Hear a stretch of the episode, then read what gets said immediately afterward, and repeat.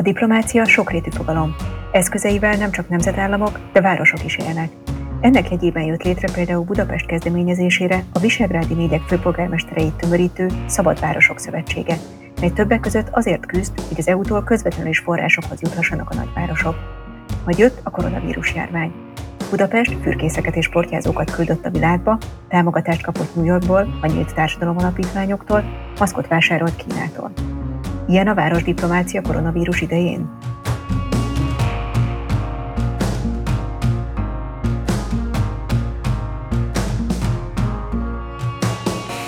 Ez itt a Political Capital podcastja.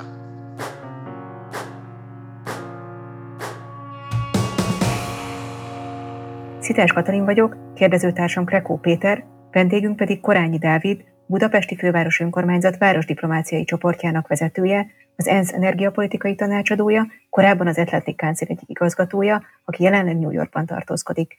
Üdvözlünk, köszönjük, hogy elfogadtad felkérésünket erre a beszélgetésre. Kezdjük is egy kicsit személyes kérdéssel. Milyen az élet most New Yorkban? Először is én köszönöm a lehetőséget. Az élet nagyon csendes, erre a városra egyáltalán nem jellemző módon csendes. Még életemben nem láttam New Yorkot ennyire kihaltnak. Meglepő nyugalom van. New York ugye az Egyesült Államokon belül is és a világban is sajnos a járvány egyik kócpontja, nagyon sok megbetegedéssel és halálesettel és az elmúlt napokban értük el legalábbis első körben a halálozási statisztikák szerint a járvány első csúcsát. Az utóbbi néhány napban a halálozások száma enyhén csökken, úgyhogy bízunk benne, hogy túl vagyunk a nehezén, de jó eséllyel még hetek, hanem hónapok kellenek elteljenek ahhoz, hogy New York újra régi fényében tündököljön, és ismét az a, a dinamikus világváros legyen, ami a válság előtt volt. Amikor Karácsony Gergely főpolgármester február közepén hivatalosan is bemutatta a csapatát, akkor egy bemutatkozó videóban azt mondtad, hogy, a, hogy egy világváros kezdeményező értékalapú külpolitikát folytat. Elkezdtük stratégiai szövetségek kiépítését a világ vezető városaival, New Yorktól Londonon át Berlinig. Mennyiben változtatta meg a városháza terveit a pandémia, és mennyiben kényszerítette a városházát ez a járvány keleti nyitásra?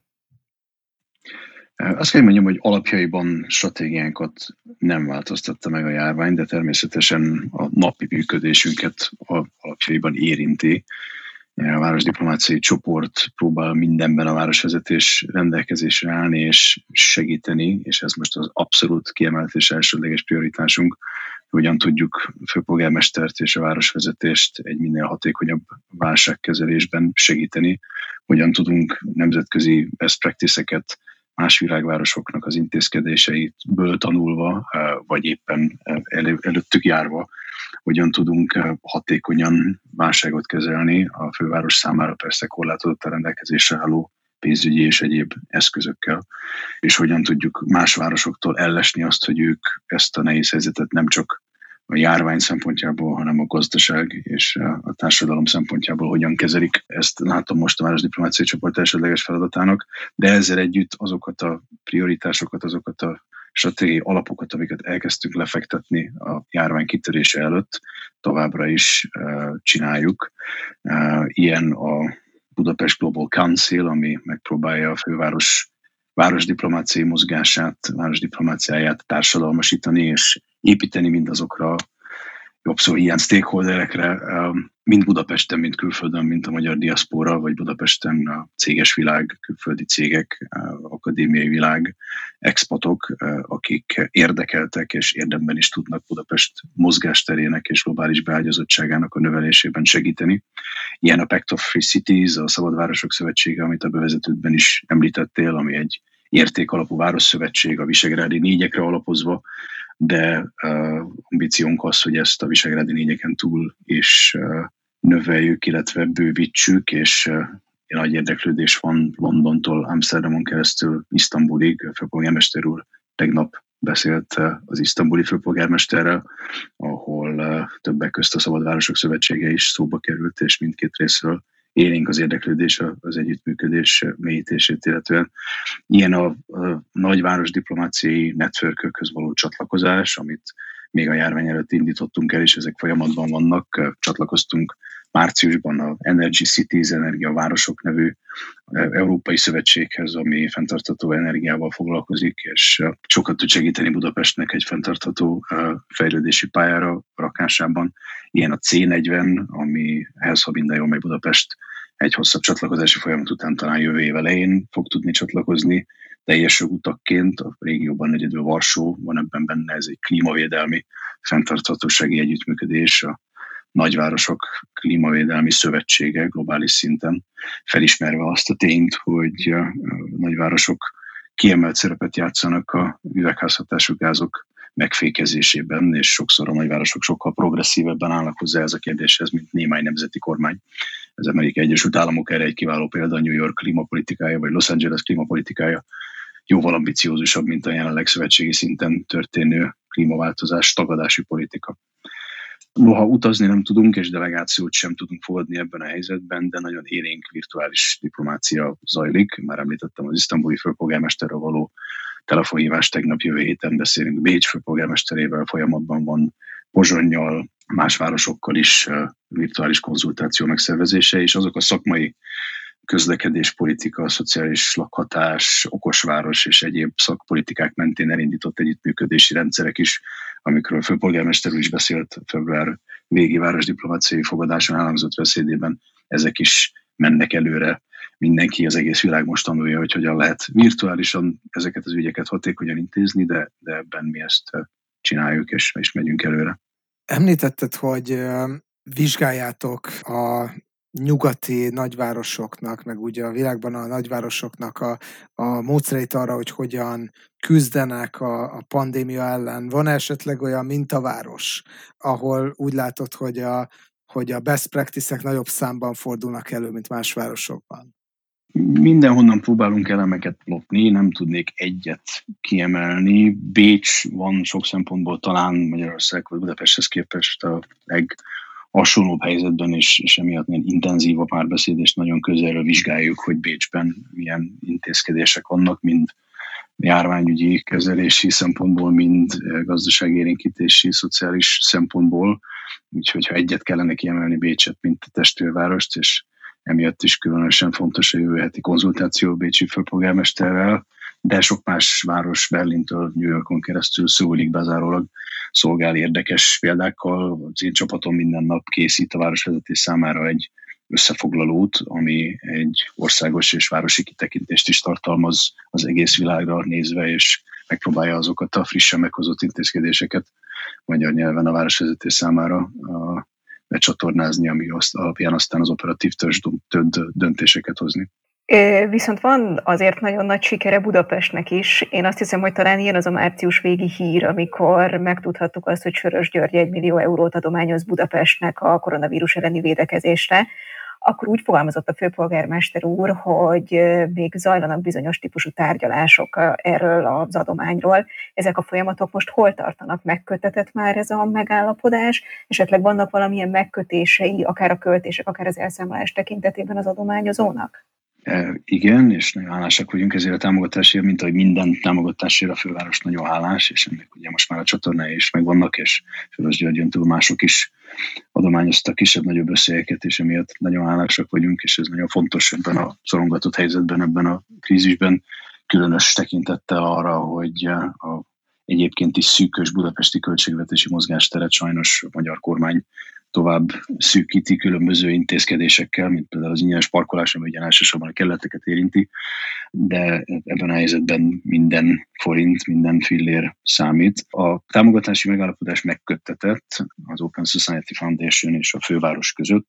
A támogatás első része már meg is érkezett, és a támogatási megállapodás úgy szól, hogy ezt az összeget, és ez volt a főváros kérése, és a főváros szándéka, tesztelésre, méghozzá az egészségügyi dolgozók és az idős otthonokban dolgozók és ápoltaknak a tesztelésére fogjuk fordítani.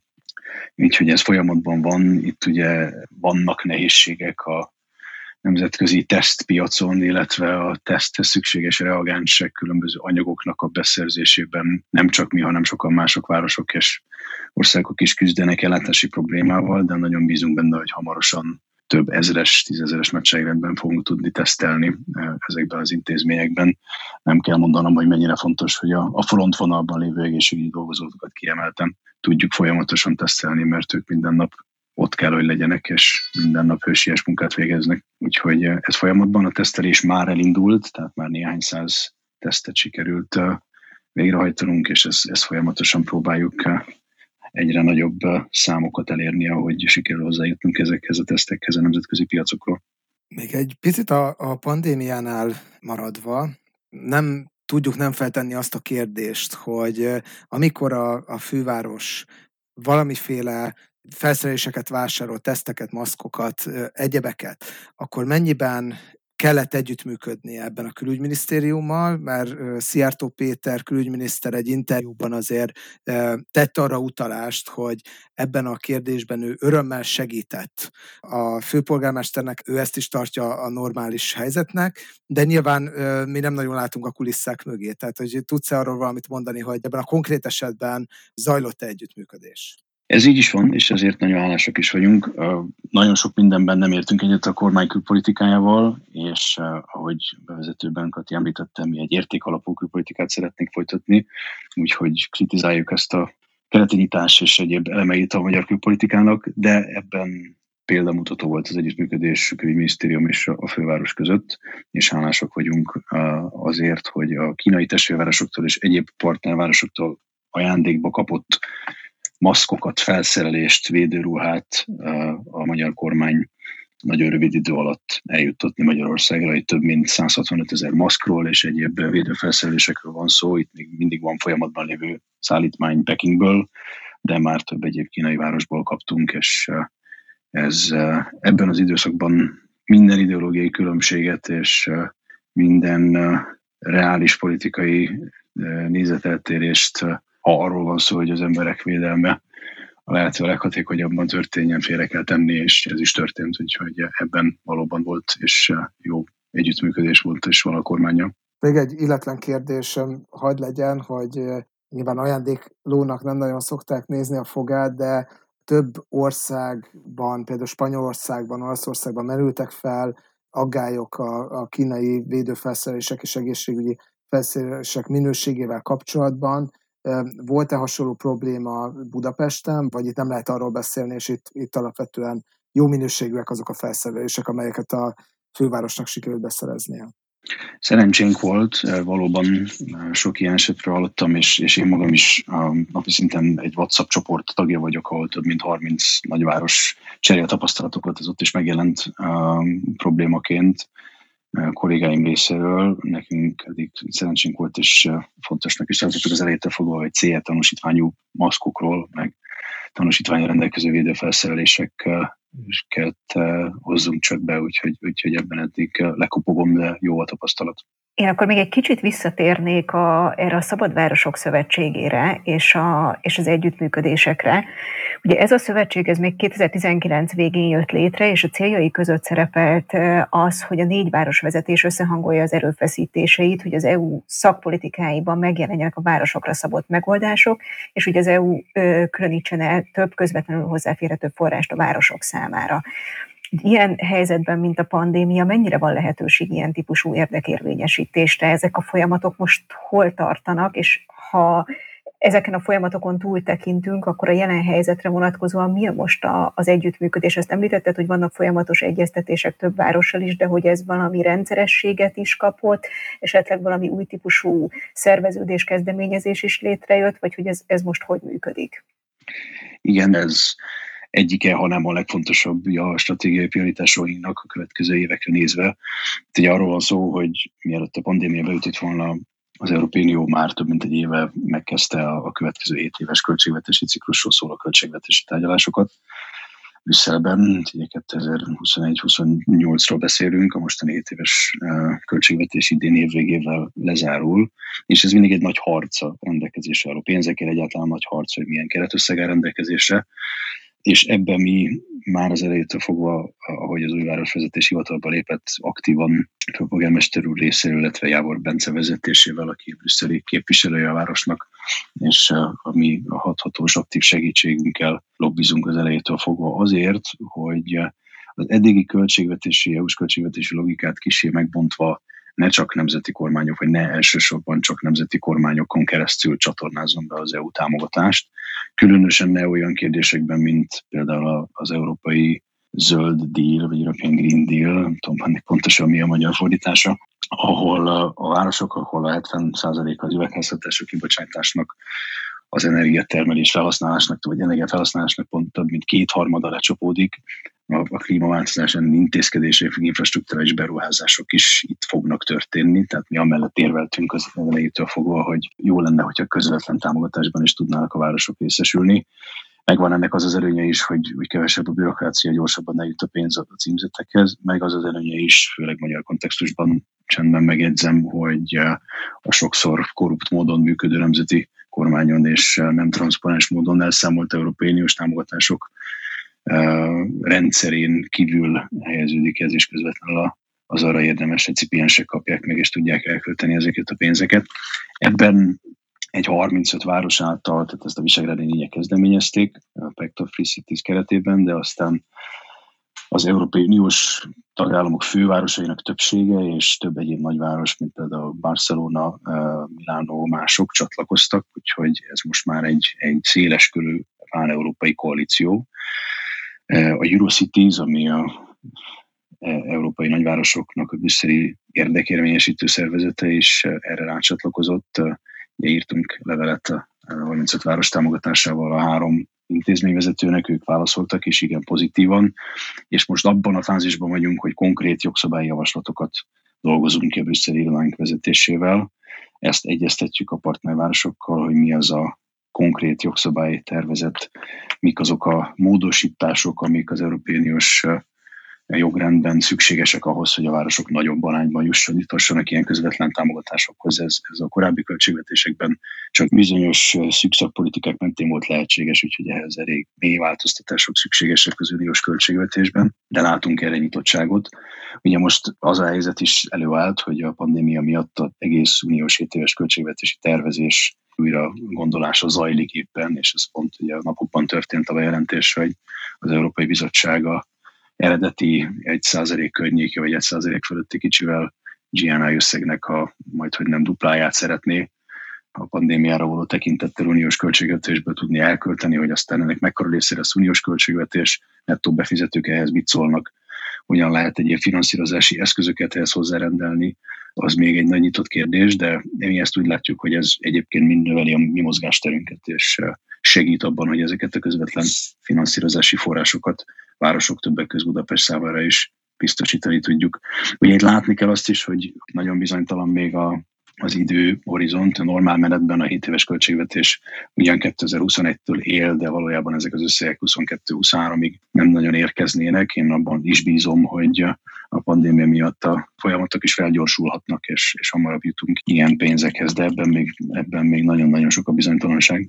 És arról esetleg még tudsz valamit mondani, hogy a pandémia kapcsán konkrétan van, van-e valamilyen együttműködés a négy város között, vagy hogy mennyire mozognak együtt, egyeztettik a, a lépéseiket, a kijárási korlátozásokat, vagy azok feloldását adott esetben, és az erről való kommunikációt? Ebben van folyamatos kommunikáció köztünk. A minden két hétben van egy, az én szintemen egy ilyen standing serpa, hívás, ahol a négy város egyeztet. Ez az egyeztetés elsősorban az Európai Uniós lobbyról szól, de szakpolitikai vonalon is ugyan nincs olyan szintű közvetlen egyeztetés, hogy akkor az időzítés is ugyanaz, és minden város valamelyest különböző helyzetben van, de van egy folyamatos párbeszéd pandémia kapcsán is, és ezekben a nagyobb hálózatokban is, mint például ebben a WhatsApp csoporton is folyamatos az egyeztetés és az egymástól való tanulás. Nehéz ebben egy uniform módon kezelni a válságot Szlovákia, meg most például sokkal jobb helyzetben van, mint mondjuk a régiós átlag, úgyhogy ott nyilván mások a peremfeltételek, meg, meg mások a szempontok, de, de minden esetre az információ áramlás az folyamatos. Egy picit elrugaszkodva a, a pandémiától, említetted, hogy Budapest ilyen értékalapú diplomáciai megközelítés mentén szervezi a külkapcsolatait, és ennek kapcsán kérdezném, hogy volt-e konfliktussal. A fővárosnak már komolyabb valami diplomáciai testülettel, például amikor mondjuk Urzászlót tűzött ki a főpolgármester a, a városház ablakába, akkor mondjuk erre volt-e rosszabb a török diplomatáknak, volt-e más olyan eset, amikor hát surlódásokra került sor? Nem, eddig még nem. Mi természetesen készen állunk megvédeni az igazunkat, de nem konfrontáltak még minket eddig, se az ászlókitűzése kapcsán, se például egy példát a szintén érték alapú diplomácia is fontos eleme volt, egy tajvani képviseletvezetőt is meghívtuk a február végi város diplomáciai fogadásra, ez ellen nem volt semmilyen kifogása a kínai diplomáciának, és a kínai nagykövetnek sem, úgyhogy eddig lekopogom, de nem. Készen állunk megint megvédeni az értékalapot és magunk igazát, de eddig erre nem került sor. Akkor még egy kicsit egy más területre lépve, ami hozzá szintén közel áll, ugyanis az energiapolitika az a te egyik fő szakterületed. Mit gondolsz arról, mennyire reális az orosz gáztól való teljes függetlenedés? És változott-e esetleg ebben az álláspontod, amióta részben Magyarországra helyezted át székhelyedet? Én korábban is nagyon sokat jártam az a Magyarországra, és, és ez az a, az ügy, orosz gázfüggőség, energia biztonság, amivel nagyon sokat foglalkoztam az elmúlt 8-9 évben, főleg Atlantic Council részben ENSZ-es színekben is. Érdemben nem, az egy nagyon nagy kérdés, és ezzel most az ENSZ keretében nagyon sokat foglalkozunk, hogy a pandémiának pontosan milyen hatással lesz a nemzetközi energiapiacokra, és ez egy külön beszélgetés.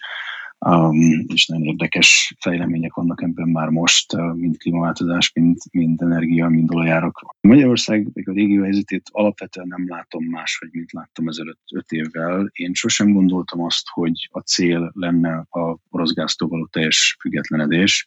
Oroszország uh, egy közeli beszállító, a gázárai pedig amennyiben sikerül versenyhelyzetet előállítani és kompetitív feltételekkel gázhoz jutni, transzparens módon, úgy egyébként jó áron és alacsony áron tudunk Oroszországtól gáz venni. Ugye ennek a feltételei korábban nem voltak adottak, mert Magyarország egy oldalon függött orosz gáztól, és az alkupozícióiban ki volt szolgáltatva. Ebben már most sokkal jobb helyzetben vagyunk az elmúlt tizen több mint két évnek az intézkedései már a 2006-os gázválságig visszanyúlva.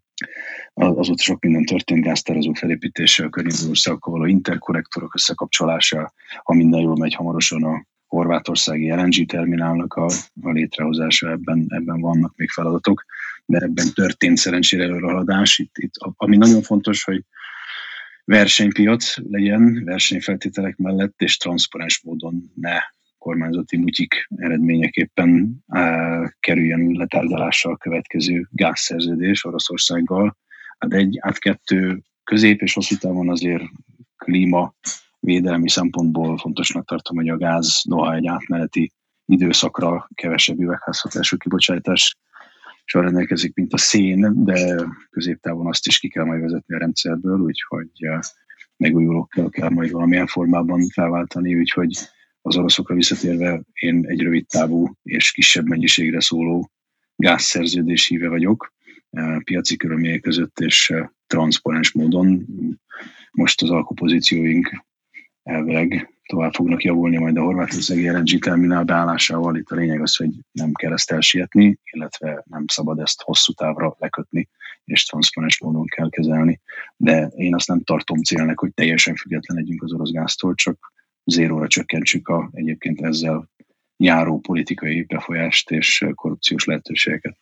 És hogy látod egyébként, hogy a mostani, amire utaltál is, a mostani energiapiaci hát drasztikus ár változások, és különösen ugyebár a, a, az olajár esés, az hogyan hathat a mostani geopolitikai egyensúlyra, vagy egyensúlytalanságra, és itt kifejezetten mondjuk Oroszországra is gondolok, hogyan hathat ez szerinted Oroszország befolyására úgy általában a világban és közép-kelet-európában? Ez egy remek kérdés. Um, én korábban is azt gondoltam már a pandémia kitörése előtt, hogy középtávon, ha én egy olajtermelő ország vezetője lennék, nagyon intenzíven gondolkodnék azon, hogy hogyan tudom a lehető legrövidebb idő alatt diversifikálni a gazdaságomat, és a egyoldalú függést a gáz és olaj bevételektől függetleníteni, vagy legalábbis a minimumra csökkenteni, mert nem csak klíma oldalról, hanem a megújuló energia technológia fejlődése oldaláról is, meg egyre olcsóbbá válása oldaláról is egyre nagyobb a nyomása az olaj- és gázpiacokra. Ezt a pandémia csak felgyorsította ezt a már egyébként is meglévő folyamatot. Ebből a szempontból jó hatása lehet, hogy koncentrálja a döntéshozók figyelmét, és megpróbál erre a problémára egy, egy, egy, egy hamarabbi megoldást keresni, mint amilyen pályán voltunk korábban. Ebben a különböző energiatermelőkre különbözőképpen hat már most a krízis. Relatív értelemben Oroszország nincs olyan rossz pozícióban, mint mondjuk néhány közel-keleti termelő. Egyrészt van egy viszonylag nagy buffere, több mint 500 milliárd dollárnyi tartaléka kemény valutában, ami mondjuk 35 dolláros olajár mellett a következő 6 évre azért nagyjából elég, noha persze nem tudjuk, hogy milyen egyéb forrásokra is akarják ezt majd élénkítő intézkedések, szociális támogató kiegészítő intézkedésekre felhasználni. Szaúd-Arábiában van még ebben a helyzetben, hogy van egy nagy bufferje, több mint 500 milliárd dollár szintén, és mondjuk a szaúd-arábiai költségvetési helyzet mellett az valószínűleg kevesebb, mint két évre lenne csak elég, hogyha, hogyha ezek az olajárak maradnak. De az pontosan látszik visszatérve az eredeti kérdésre elnézést a tangensért, hogy olajtermelő országoknak, akiknek a bevétele, exportbevétele, meg a GDP egy jelentős része olaj- és gáziparból származik, nagyon-nagyon sürgősen el kell azon gondolkodni, hogy hogyan tudják rohamtempóban diversifikálni a gazdaságukat, és azt is gondolom, hogy Oroszország globális mozgásterét, befolyását többek közt Közép-Kelet-Európában is ez, ennek a pénzügyi mozgástérnek a csökkenése azért érdemben fogja befolyásolni, úgyhogy olyan szenáriót nem látok, hogy ők ebből győztesen jöjjenek ki. E, abban is szkeptikus vagyok, hogy mennyire fog az olaj e, kereslet visszaállni a válság előtti szintre, illetve milyen ütemben. Noha a gondolkodás a termelők részéről még mindig ez, hogy ez egy valószínűleg átmeneti blip, és aztán utána minden mehet úgy, mint a régiben. Szuper, hát nagyon köszönjük ezt a, ezt a kitekintést és ezt a kis el, előrevetítést. Hát én azt hiszem, hogy akkor Budapest azért egészen jól áll, és, és előre haladott ebben a pandémia elleni küzdelembe, és mi további sok sikert kívánunk ehhez, és nagyon jó együttműködést a partnervárosokkal és országokkal, és további sikereket a, a diplomáciában, és nagyon köszönjük, hogy a rendelkezésünkre álltál a beszélgetés során. Én köszönöm, nagyon köszönöm a lehetőséget.